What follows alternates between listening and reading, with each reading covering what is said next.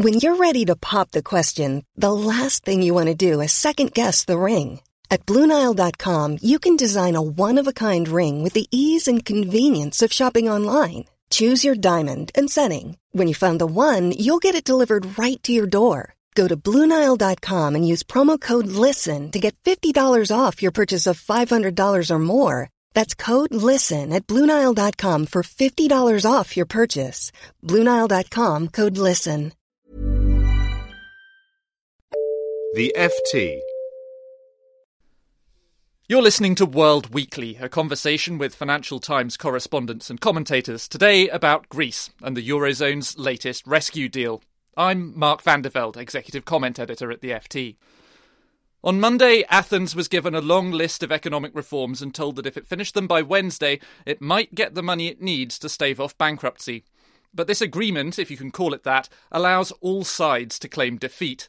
A humiliation for the Greeks, said Wolfgang Münchau in his column on Tuesday's paper. A capitulation by the Germans, wrote Gideon Rachman the same day.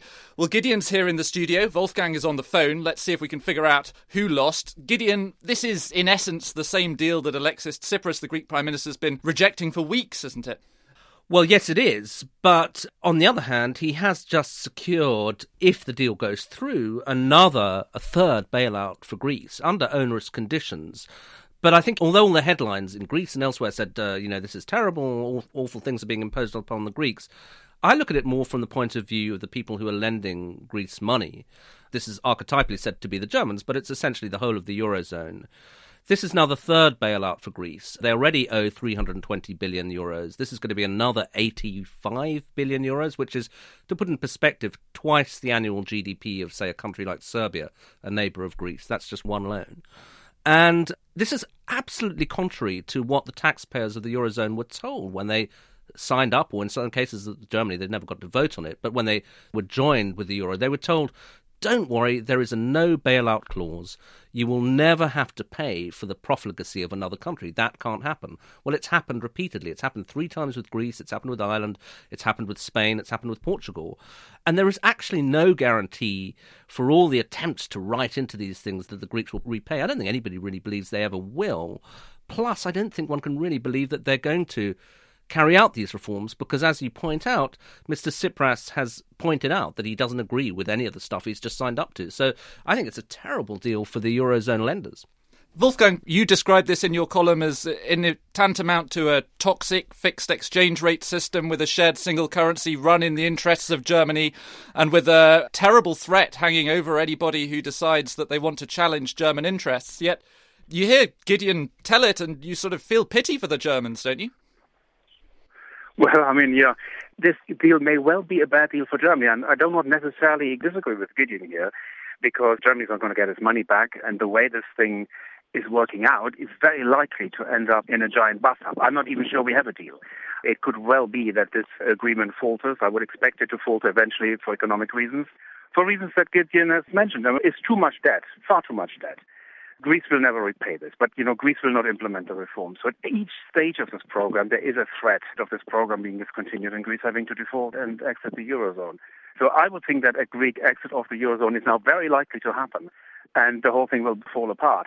Now, when you're talking about winners and losers of these deals, you know this is economics. This isn't a football game. You know you could have a situation where you know both of the parties are winners. This is a, you know a positive sum game. It could equally be, and I think that's the situation where we're in, where both sides are losers.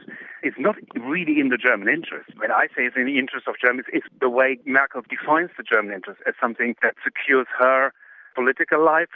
I mean, as long as she doesn't have to realize those losses that have arisen in her lendings to Greece, no one will question her policies. The minute Greece starts to default, it will be her cost. Is this in the German interest? No, it is not in the German interest. It's not in the German interest to run a current account surplus of 8%, you know, running towards 10%. This is going to go bust. Germany will ultimately be the victim of this.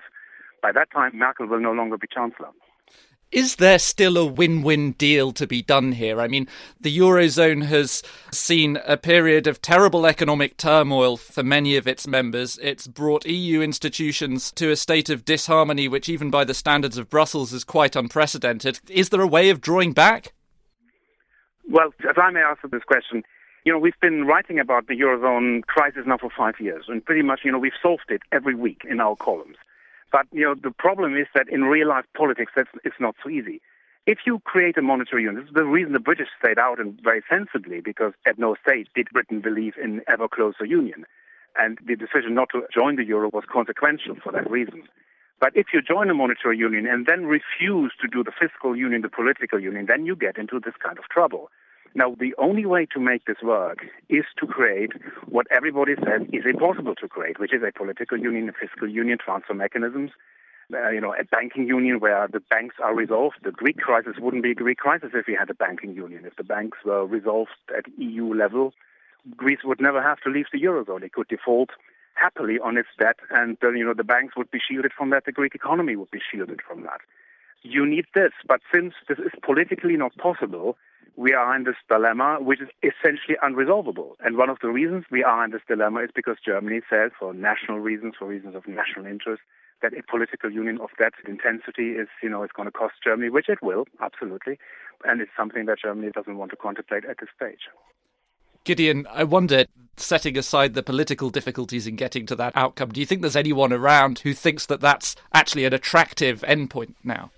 Well, I think I think Wolfgang does actually, don't you, Wolfgang? I mean, basically, you're a believer I in political union. I, I do, and that's where we disagree. But you Yeah. know, where we probably agree is that these two are linked. I think that's right, and I think reading Wolfgang's column, although I think you know the casual reader might have thought that well Gideon and Wolfgang are disagreeing about economics, actually we're disagreeing about politics, and you know reflecting, as he said, maybe I reflect my kind of background being brought up in Britain, where we were always very sceptical of political union. It's why we didn't join the euro, but then I must say that you know in my period in Brussels when this whole thing was being launched. I was always skeptical that political union was a good idea, even for the countries of the eurozone. It's true that as a slogan, it's much more appealing to them. You know, you say that to a British person, they go, "Oh, I don't like the sound of that." You say that to a sort of German or French person or Italian, and they say, "Yeah, we're up for that." But I don't think that beyond that they had thought through the consequences of what then became known as a transfer union in Germany, which is you know, you will transfer lots and lots of money to weaker economies. Otherwise, this whole thing is going to start collapsing. Now, the Germans did that with the reunification of Germany itself because, frankly, these were other Germans. It was a contiguous territory. And also, they could run East Germany. Once it was one country, they could go in and say, okay, this is how it's going to be. But none of that applies within the Eurozone. So it's just a much tougher sell you know, there's a language barriers and there's a governance barrier because I think the Germans would assent to a political union if they could essentially go in and say, okay, this is how it's going to be, and these are the laws, and we're going to run it. But if they did that, they'd be accused of being colonialists or indeed Nazis, as is already happening. So it's a total lose lose situation for them. They're not going to be able to enforce the rules that are very important to them, and therefore it's really not in their interest to agree to the fiscal union. Wolfgang, have you got a pitch to a sceptical Brit? Well, the German position is not that they are interested in a political union, but A, the French are not. And even if the French were, it would be the wrong kind of political union, one which we know which would be run by, you know, others, not them. so, you know, I would ultimately agree with Gideon's analysis that German unification worked because it was a political union. And East Germany fell under the German constitution. There was a joint legal system. And while it was expensive, there was a political process in place. But obviously, that cannot be replicated in the EU. There's no way we, you know, anyone can control the national policies of other EU member states. And the political union would never be as fundamental. But if you accept the argument that a political union cannot be achieved, and I'm, you know, I'm beginning to accept it too, you know, seeing what we are seeing, then you have to conclude, logically, that the only monetary union that is sustainable is one that is built on economic convergence. So the only countries that can sustain a monetary union with Germany are those relatively small number of countries that are very, very similar to Germany, like Austria, maybe the Netherlands, but the Netherlands too is changing. Maybe Belgium, maybe Finland, but Finland has a problem. We've seen this. Finland has an economic shock from which it finds it very hard to recover. So you may find that this eurozone is going to be very, very small, and you may find it's just going to be Germany and you know maybe a handful of other countries. Gideon, we have to compare the outcome that we get to with where we are now, and we're at a point where we don't have a political union to match the partly done monetary union. And maybe no one wants that political union, but also maybe no one wants to undo the partial monetary union that we've got. We have to do one or the other. Is undoing the monetary union a better option than completing a political union, even if no one really wants it? Well, I've reluctantly come to that conclusion. Well, I mean, I've sort of been all over the place on this. Initially, I thought the euro was a disaster, of course, you should break it up. Then, the more I thought about the practical consequences and the dangers of breaking it up, I began to sort of recoil from that prospect because it's highly complicated. It could cause depressions, financial collapses, that kind of thing, which obviously one wants to avoid. And to quote yet another FT columnist, my colleague Martin Wolf, he said the only idea worse than creating the euro is to break it up. However, I've now come back to the idea of breakup for the reasons Wolfgang and I have been discussing that I think in the end it's not sustainable. And so there's no point in attempting to prop up this collapsing house. It will collapse eventually. So I think we've got to try to get to a situation where we can think about doing this rationally and in a way that is managed, that isn't through some sort of cataclysmic crisis overnight in a European Union summit in which we suddenly wake up and see a country's fallen out of the Eurozone. That really would be a horrible mess. And what do you think? How should that process more sensibly be run? Because, of course, the trouble is, once you start, the markets will finish the job for you quite quickly. You can see why no one's wanted sure. to venture. Look, and this is where, uh, you know, I tiptoe quietly out of the room and say, call in the experts. I don't know, but it seems to me that just in general, you want to do it as calmly as possible. You want a, a statement, you want a timetable, you want a mechanism set out, everything that might conceivably calm the markets. And I think that actually, although Wolfgang Schäuble, the German finance minister, was denounced as the bad guy at the last summit, the proposal that he revealed that was regarded as terribly shocking, which is Greece leaves the euro and they get debt relief, seems to me a reasonable quid pro quo and somewhere where we might get there. So the Greeks get something which is this hideous mountain of debt that they're drowning under or suffocating under gets reduced. But in return, the Germans and others get some sort of closure because I think what's horrifying for them is not just the loss of money, but also the idea that this is going to go on and on and on forever. So they've got to be told, okay, it's been a disaster, you've lost a lot of money, but that's it. Wolfgang, was Schäuble along the right lines? No, I, I don't agree. It was a clever proposal for him because you know he, he by offering the Greeks debt relief, uh, he presupposes that they will repay the debt. I mean, the whole idea of them, you know, taking a time out for like five years is so they come back and repay their debt.